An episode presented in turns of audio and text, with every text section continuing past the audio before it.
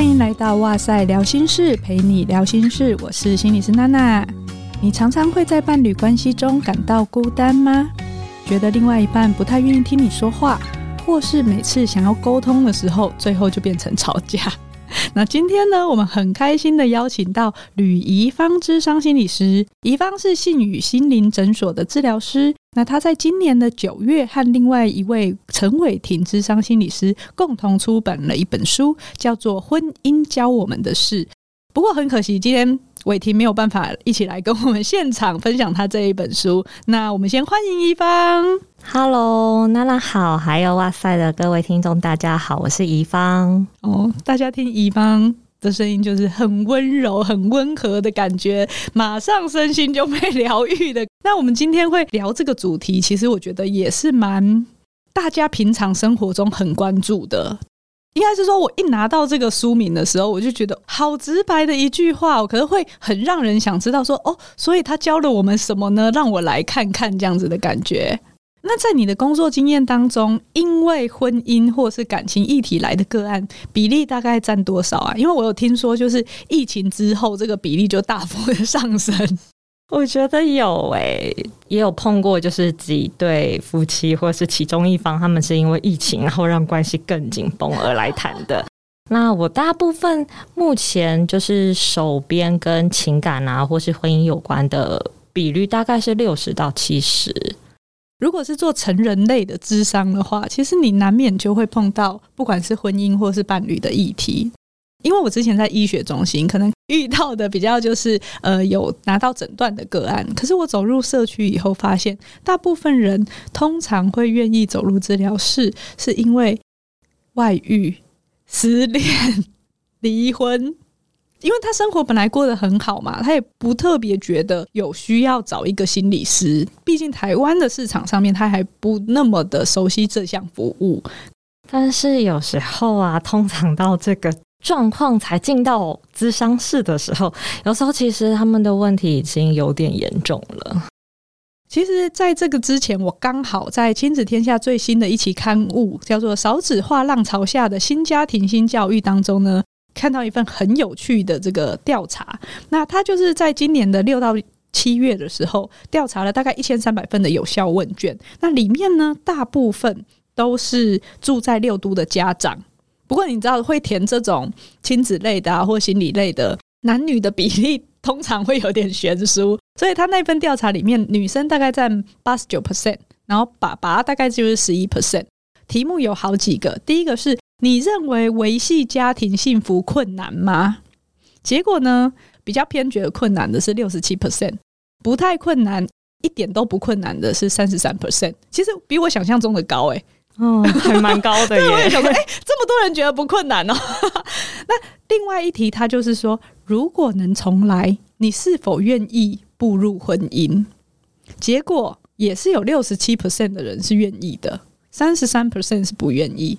哦，所以即便很多的困难，还是愿意再去试试。因为大家常常说现在人不婚嘛，对不对？但是至少这些已经在婚姻当中，当然有可能是因为他已经来聊 Loki 了，所以他做这个答案选择。但是我看到六十七 percent 的人还愿意继续努力看看，即使觉得很困难，我是觉得很感动的。就像你们书中提到的，从一个人变成两个人。而且还不是只是两个人的事，是你要走入彼此的家庭中，难免会有一些各式各样的课题。那我们要怎么样保有那个界限和弹性，厘清对彼此的期待，就很重要了。我记得你们在书里面是五个章节嘛？诶，你们怎么分类的啊？第一个是夫妻，然后亲子的部分，再来就是跟姑婆媳的关系，然后再来就是外遇这一块，然后再来回到自己身上，跟自己有关的部分。那所以在咨商的过程中，你观察到这个夫妻关系中有没有常常来到你的治疗室当中？然后他最常的困扰有哪一些啊？比如说，就是两个人的沟通有状况，常常就会引发争吵，或是两个人常常各持己见，然后觉得说：“诶，我的想法没有被听见。”那对方也会觉得他的想法没有被听见。那有时候没有人要退让的话，这件事情就卡在那里，没完没了。这些事情其实没有被好好解决的话，那他可能在他生活中不同的议题里可能相似的状况又会跑出来，那就不断的在争吵中度过。两个人可能现在很多都双薪，原本两个人是可以忙于工作，接触的时间很少。那你可以对于某一些明明存在沟通上面的一些议题，好像有点稍微忽略，或我忙都忙死了，没空跟你吵。可是后来疫情那段时间会增加很多大家智商的需求，就是你不得不绑在一起了，你时间多到你好像得面对这个问题了。如果今天一个人来到，我会假设啦，如果他愿意进来到智商室，其实他是有改变动机的。可是你会发现，其实他们常常进来的时候，一开始都会跟你说，为什么那个人不改？他会觉得要改的是另外一个人。那在这个过程中，你们会怎么样子让他们看到他们互动模式中要怎么样子做调整？在这个过程的话，我第一个就会先让对方知道说。哎，对啊，虽然你觉得对方有问题，他需要改变，可是今天来到智商室里面的人是你耶。对啊，然后你来到这里，你一定也很想要改变这样的状况。那如果说就是你愿意的话，那我们可以从我们的智商关系里面，我们先开始进行一些小改变，也让对方知道说，哎，你的这些小改变，其实回到生活中，可能也会引发一连串的效应。因为当你改变的时候，对方就不得不改变。因为常常他们会没有看到那个东西是互相的，其实它是一个动力。只要有一个人开始动了，另外一个人回应或是互动的方式才会不一样。刚忽然想到，我有一个就是比较经典的案例，可能太太比较强势，嗯，他会有很多的标准跟规则，他也是为了这个家好，然后他付出了好多，可是突然发现，哎。老公怎么跟女网友聊得好开心，好多话都不跟你讲，他就觉得我错了吗？我明明就为这个家庭付出了好多啊，那为什么他宁愿跟别人聊天，也不愿意跟我对话？所以他的呃做法可能就是开始限制她老公不准跟异性联络，他就会觉得说我改不了啊，我讲话就是这样啊。像这种状况下面的时候，你要怎么促进他们沟通呢？这个部分我可能就会先让他看到，就是诶，是什么样的原因，是什么样的模式，让她的老公不再愿意跟她对话。对，然后刚刚有讲到说，诶，这个太太其实是非常强势的，那我就也会想要让他体验，就是说，诶，有一个人用这么样强势、要求命令的方式跟你对话，那你的感受是什么？所以你要怎么让他体验？骂他看看。可能先问他说：“诶，你平常怎么跟你老公对话的？我们可以把这个对话拿来练习一下。然后我可能再次说给他听，然后看看他听起来的感受是什么。对，然后也让他去理解说：哦，如果今天是他的老公，那他可能会有这样的感受。那为什么会变成老公愿意跟那些其实女同事啊他们互动聊天？可以让他知道说：诶，好像跟他们互动对话的过程中，其实是没有那么多的压力的。”就会回到他身上，让这太太知道说：“诶，那我们可以怎么样调整？我们可以调整我们跟老公对话的方式，让他愿意听，然后还或许有一天他会愿意开始有一些小小的改变。有时候我们对于自己的状态不一定那么有觉察，嗯，我们会用我们很习惯的方式去跟身边的人对话。有时候你一问他，他就会跟你说：‘哎，其实……’可能我的爸爸妈妈也都是这样跟我讲话的，呃，有时候你们中间会有这个落差，无法沟通，是因为他也用他以前在原生家庭学会的方式在回应你。然后，如果这两个落差是很大的时候，就会觉得，哎，怎么也这样？比如说，他们家刚好玻璃被打破了，个案的脚被玻璃擦到了，所以他就说好痛。然后呢，先生就赶快过来。那这时候女生会希望什么？会希望说，哎，你可以关心我的伤势啊，然后安抚我的心情啊。对，我们会有这个期待嘛？但是我发现有一些人很不习惯说出自己的需求，他觉得你应该要主动的关心我、关照我，你要做到，所以他就说好痛。男生就过来了，就摸了几下，说这还好吧。然 后就接下来就怎么样？就会爆气啊。然后他就说：“你怎么这样说话？我都已经流血了，你没看到吗？”男生可能就是说：“哎呀，这不会有什么事啦，大不然把脚锯掉好了。”然后接下来呢，这么白目的回应，提油救火，对，就是他就会觉得你怎么一点都不会关心我，这不是我要的。可是他又说不出口，因为他有些人的概念是，如果我说我想要你帮我拿一个的什么东西，你可以秀秀我吗？或者是你可以帮我把翅拔出来贴 OK 绷吗？他们会觉得很困难，特别是强势的人，并不习惯于请求别人帮忙。因为他觉得那叫示弱，或是我在强迫要求对方。对对，后来当事人是有回去了解说，为什么先生当下会讲那句话。其实他是很紧张的，他想要缓和气氛，他以为讲了那句玩笑话，这个气氛会舒缓一点。只是不是女生要的，所以就会变成当下那个期待落差太大了。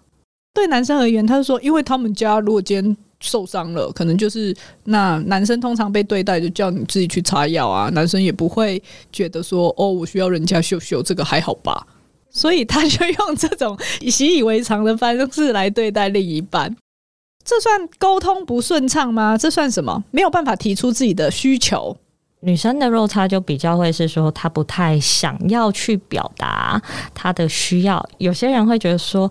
我们都在一起这么久了，你应该要知道啊！对，这个真的是大忌耶！我觉得这个概念要先拿掉，你婚姻或者是不管是关系，你的沟通都会顺顺畅非常多。是，然后我就会跟他们说：“哎，你看今天的你跟昨天的你一样吗？”啊，有些人就会跟我说：“哎，好像不太一样。”比如说：“对呀，我们每一天都会有变化，所以其实你现在的需要可能跟昨天、前天的需要是不一样的。”如果你没有跟你的伴侣说的话，他其实不会知道你现在要的是什么。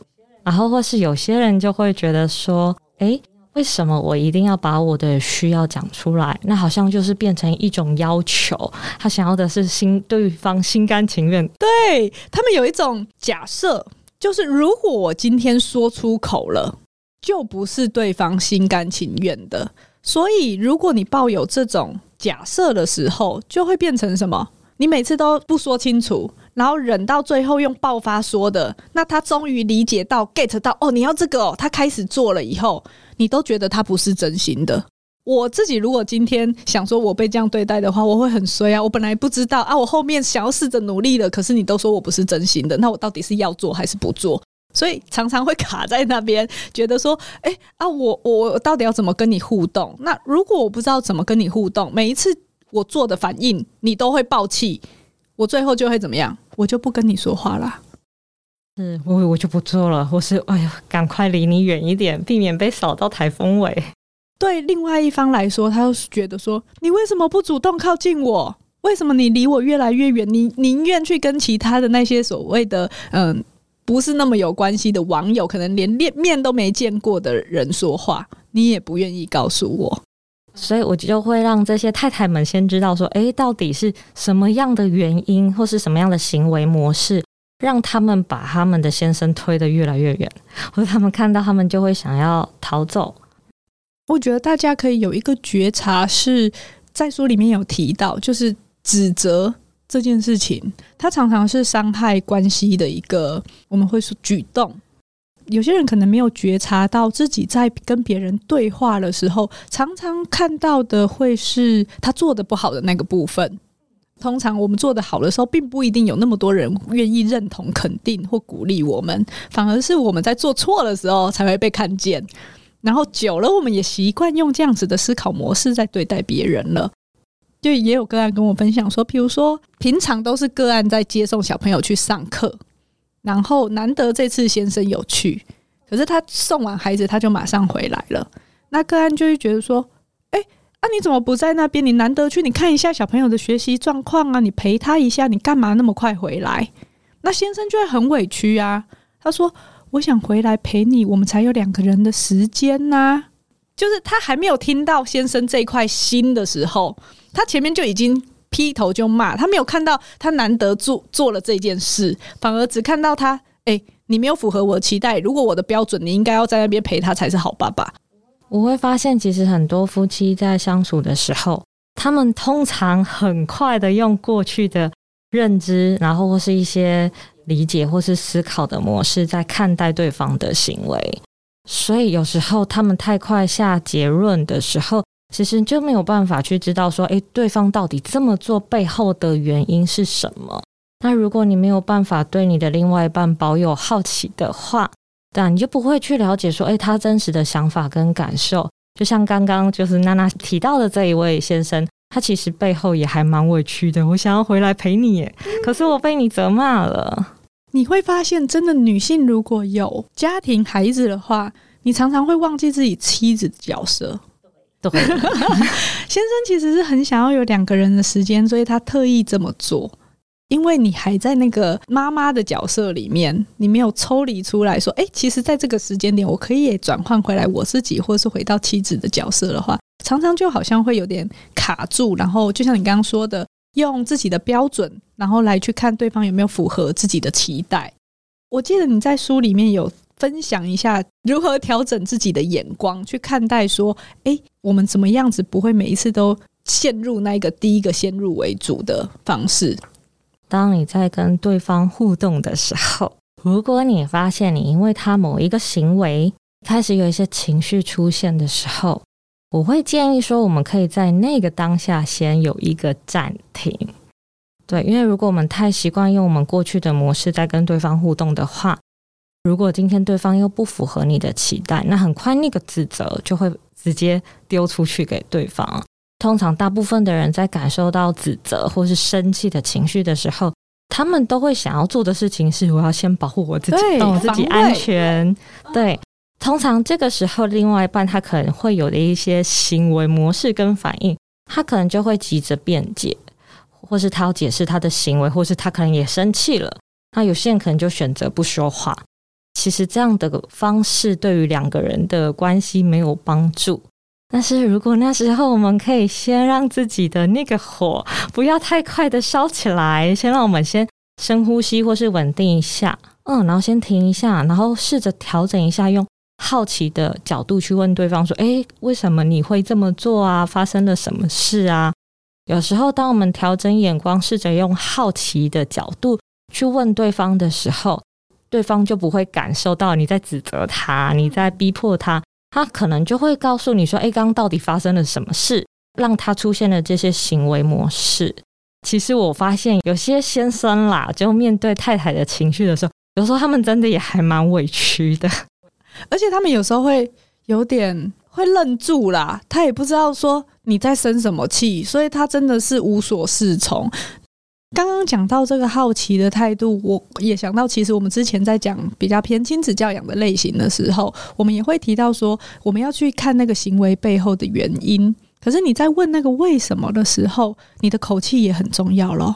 如果是啊，你为什么这么早就回来了？这个听起来就不是好奇的态度，它是指责的态度啊。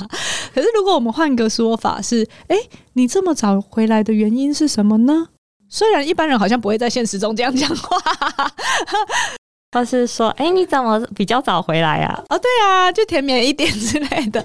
对，那或许你知道原因的话，你虽然他的行为可能跟你原本的期待或者是你的标准是不相符的，但是你也会透过这个理解，然后你会发现，哦，原来他是心系着我的，而不会觉得哦，就好像变成。你是他妈妈还是什么的那种角色？因为你的角色其实并没有切换到那个妻子的状态，所以我都会提醒这些夫妻说，最重要的不是孩子，是你的另外一半，是你的老公跟老婆。对啊，因为孩子他可能到了个体化历程，他会离巢，嗯，可是陪你走一辈子的可能是身边的这个人。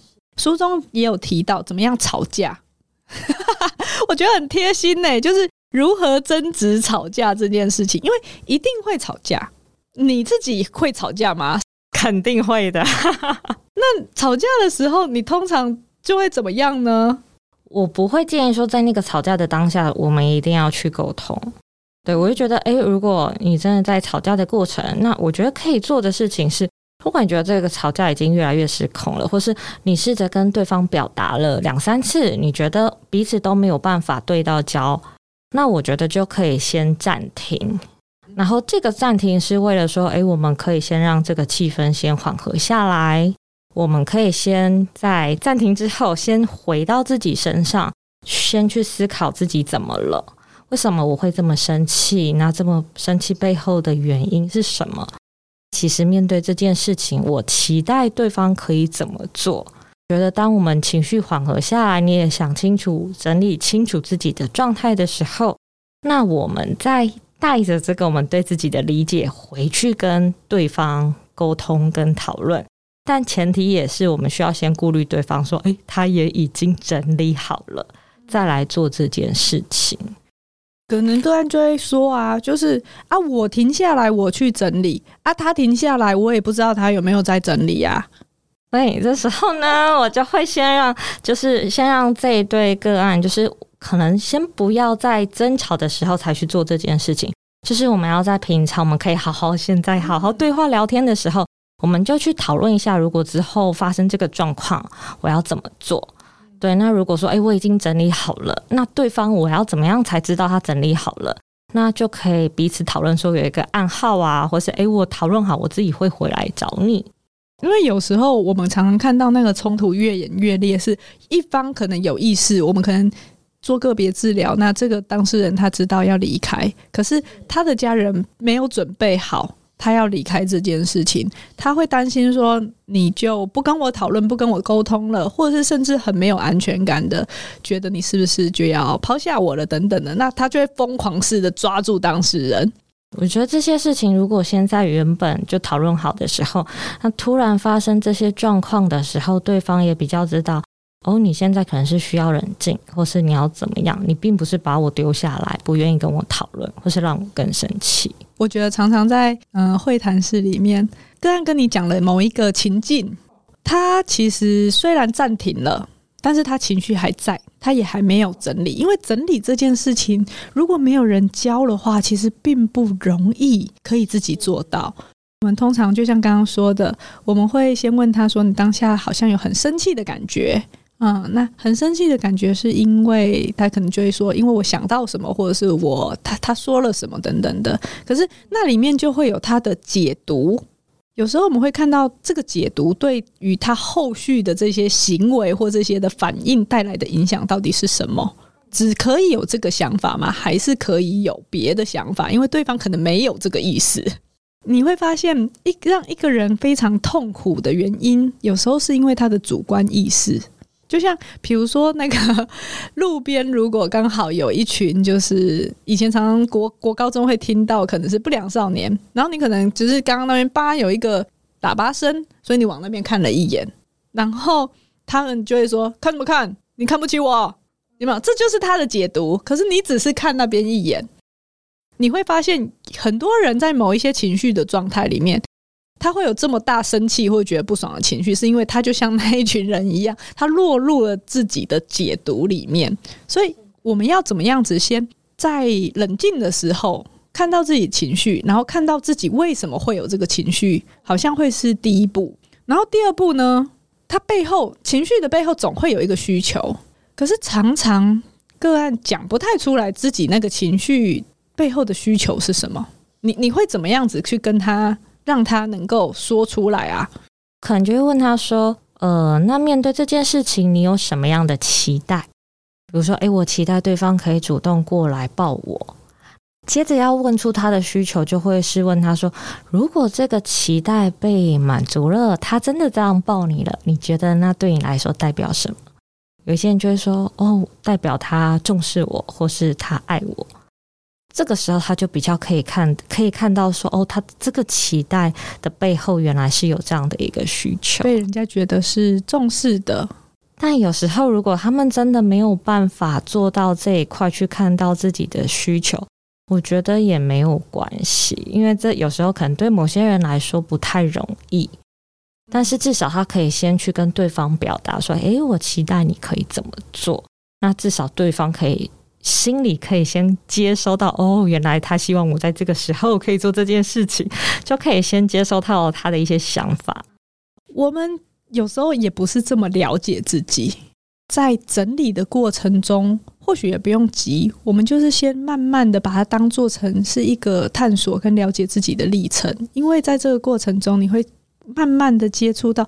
哦，原来我每次有这样子的互动或反应模式，是因为我有哪一些信念或价值观，哪一些假设在呃影响着我。然后，其实这背后是因为我有什么样子的需求，它可能没有被满足到，所以我才会用这样子的情绪或行为来表现。刚刚讲那个期待很具体呢，个案通常讲不太出来这么具体的期待。所以他们就会需要经过一段时间去练习，是真的，因为他们就会说啊，他就不要怎样就好啦。我就会说，你告诉一个人不要怎样，他并不知道他要怎样啊。这这里面有很多的细节是你要去慢慢练习的，所以就是在这个沟通的过程当中。其实不管是哪一方，他们都需要先开始有一些自己的功课去练习，比如说先整理自己的情绪啊，或是觉察自己的需要啊，或是可以很清楚明白的去表达自己希望对方做的是什么。我们常常讲到的，用我讯息说出自己的感觉，虽然这个本身就已经有些人在这边就卡关了。嗯，通常都是你你让我怎么样，你让我怎么样，可是他们没有去真的看到我的话感觉感受怎么样。你让我好生气，可是我其实感觉的可能是失落或是难过，会不太一样。到讲出自己的需求，甚至是邀请对方说出来自己的需求。这个也其实蛮难的，然后才有办法到最后一步是找到你们的共识。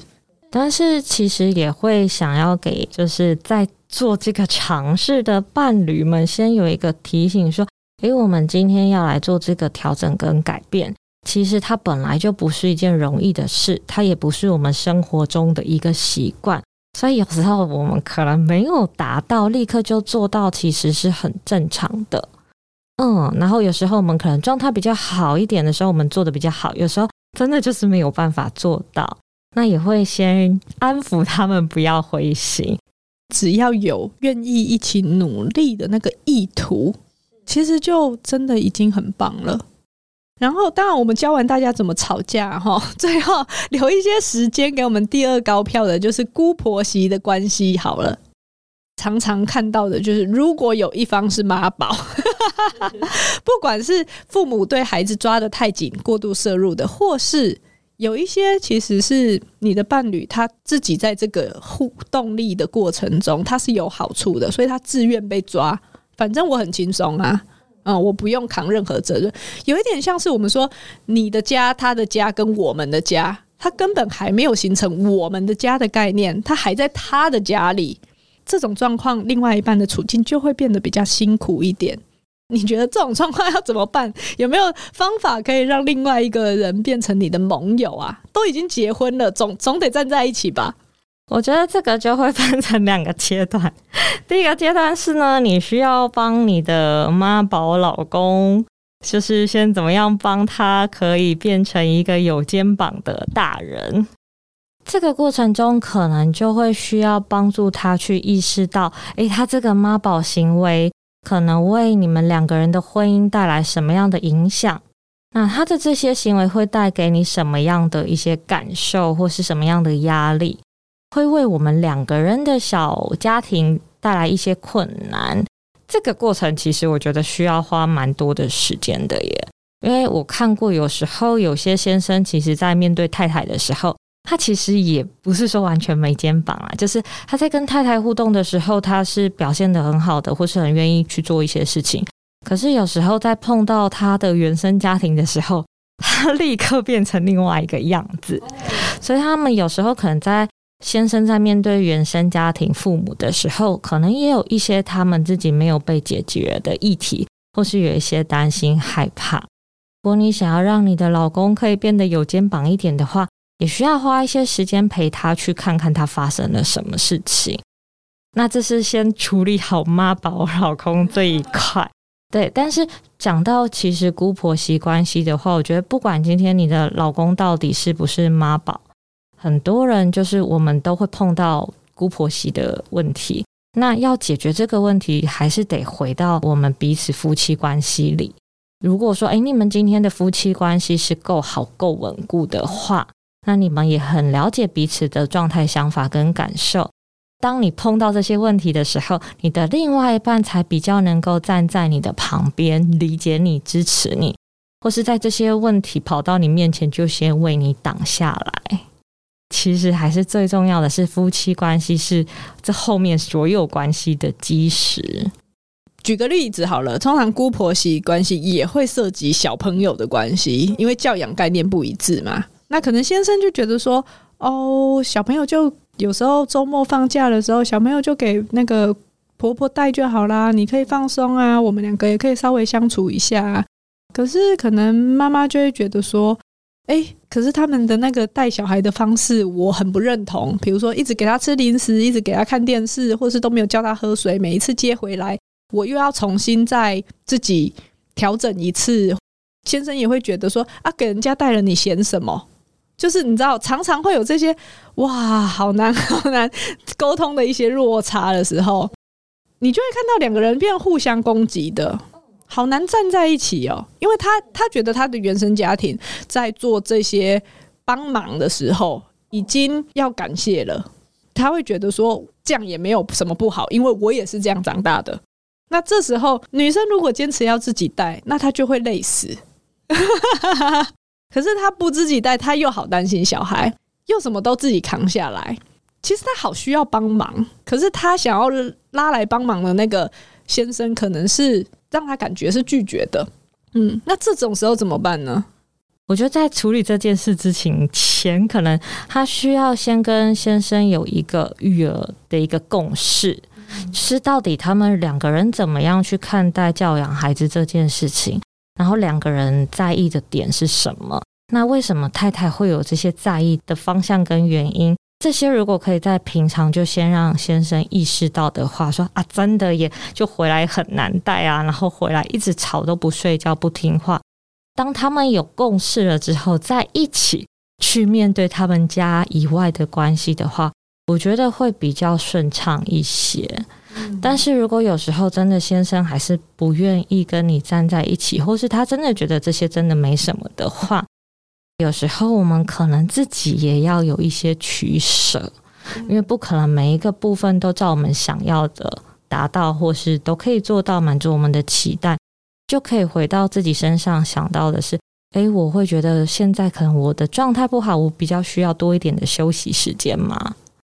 嗯，那我可能就会有一个趋势，那是不是真的就给婆婆帮忙一下？嗯，就是她好像没有那么二分带跟不带，她还是有一个弹性，就是我真的太累了，那带个半天，我可以喘口气或多睡一点点，好像会是一个让我们的想法更有弹性一点去回应这个状态。因为我觉得有时候大家会直接落入二分的想法，或者是想要我立竿见影就有什么样子的调整或效果的话，有时候反而你就会觉得卡住了，动不了。好，刚刚举的这个例子呢，就是有点像是怎么样子把妈宝另外一半调整回来，跟自己变成一个神队友的状态。不过呢，好像我们在讲这种的时候，通常妈宝都会是男生的感觉。也会有女生吧，也是会有女生的时候。但是女生的时候，通常情境会是怎么样呢？嗯，有些女生可能比较会因为娘家妈妈说什么或爸爸说什么，然后就去照他们的方式做，然后觉得他们的方式是比较好的。但是可能这些方式，她完全去听话的话，她其实没有办法去跟她的先生有一个沟通或讨论。那有些先生就会觉得，在这个过程中觉得很不开心，就是诶，为什么都以你爸妈为主啊？那你到底有没有在顾虑到我们两个人的婚姻关系？嗯，或是有些人可能会因为妈宝的这件事情，就很常跑回娘家。哦，对啊，你通常会发现他就会跟他原生家庭保持很亲密的关系，然后用这个方式来逃离现在这个。所谓的我们的家，嗯，那如果能够去思考这个动力的话，或许你会比较有一个应对的方法，让另外一方知道说，诶，你的那个重心好像太过去了。如果我们想要改善我们的关系，你是不是要回来一点点，我们才有办法进行下一步？那今天呢，很感谢宜芳来跟我们谈这个婚姻教我们的事。最后就是要送给大家啦，没有完美的婚姻，只有彼此的圆满。要记得自己永远有选择的权利，这个是书的最后两章，我好喜欢这个就是标题哦。当我们把选择权握回来自己手上的时候，其实是非常有力量的。尽管你表面事情做的一样是在付出跟照顾，可是你心情是完全不一样的。今天非常感谢怡芳来跟我们分享。如果你对于这个主题有兴趣，还有对于我们今天没有聊到的，像是婚姻中的其他亲子关系呀、外遇了怎么办？这个大家可能蛮想知道的 哦。还有另外一个就是与自己的关系，我觉得有时候我们进入婚姻中有一个角色以后，我们常常会忘记自己。那你想要了解更多的话，就可以参考这本新书。同时呢，出版社四块玉文创呢也有跟我们合作，你可以到哇塞心理学的 IG 或是脸书找到今天的 Podcast 贴文，参加留言抽奖。那也希望你喜欢今天的心理学内容，欢迎到 Apple Podcast 给我们五星的评价，并留下你听这一集你的想法。今天的哇塞聊心事就到这边喽，拜拜。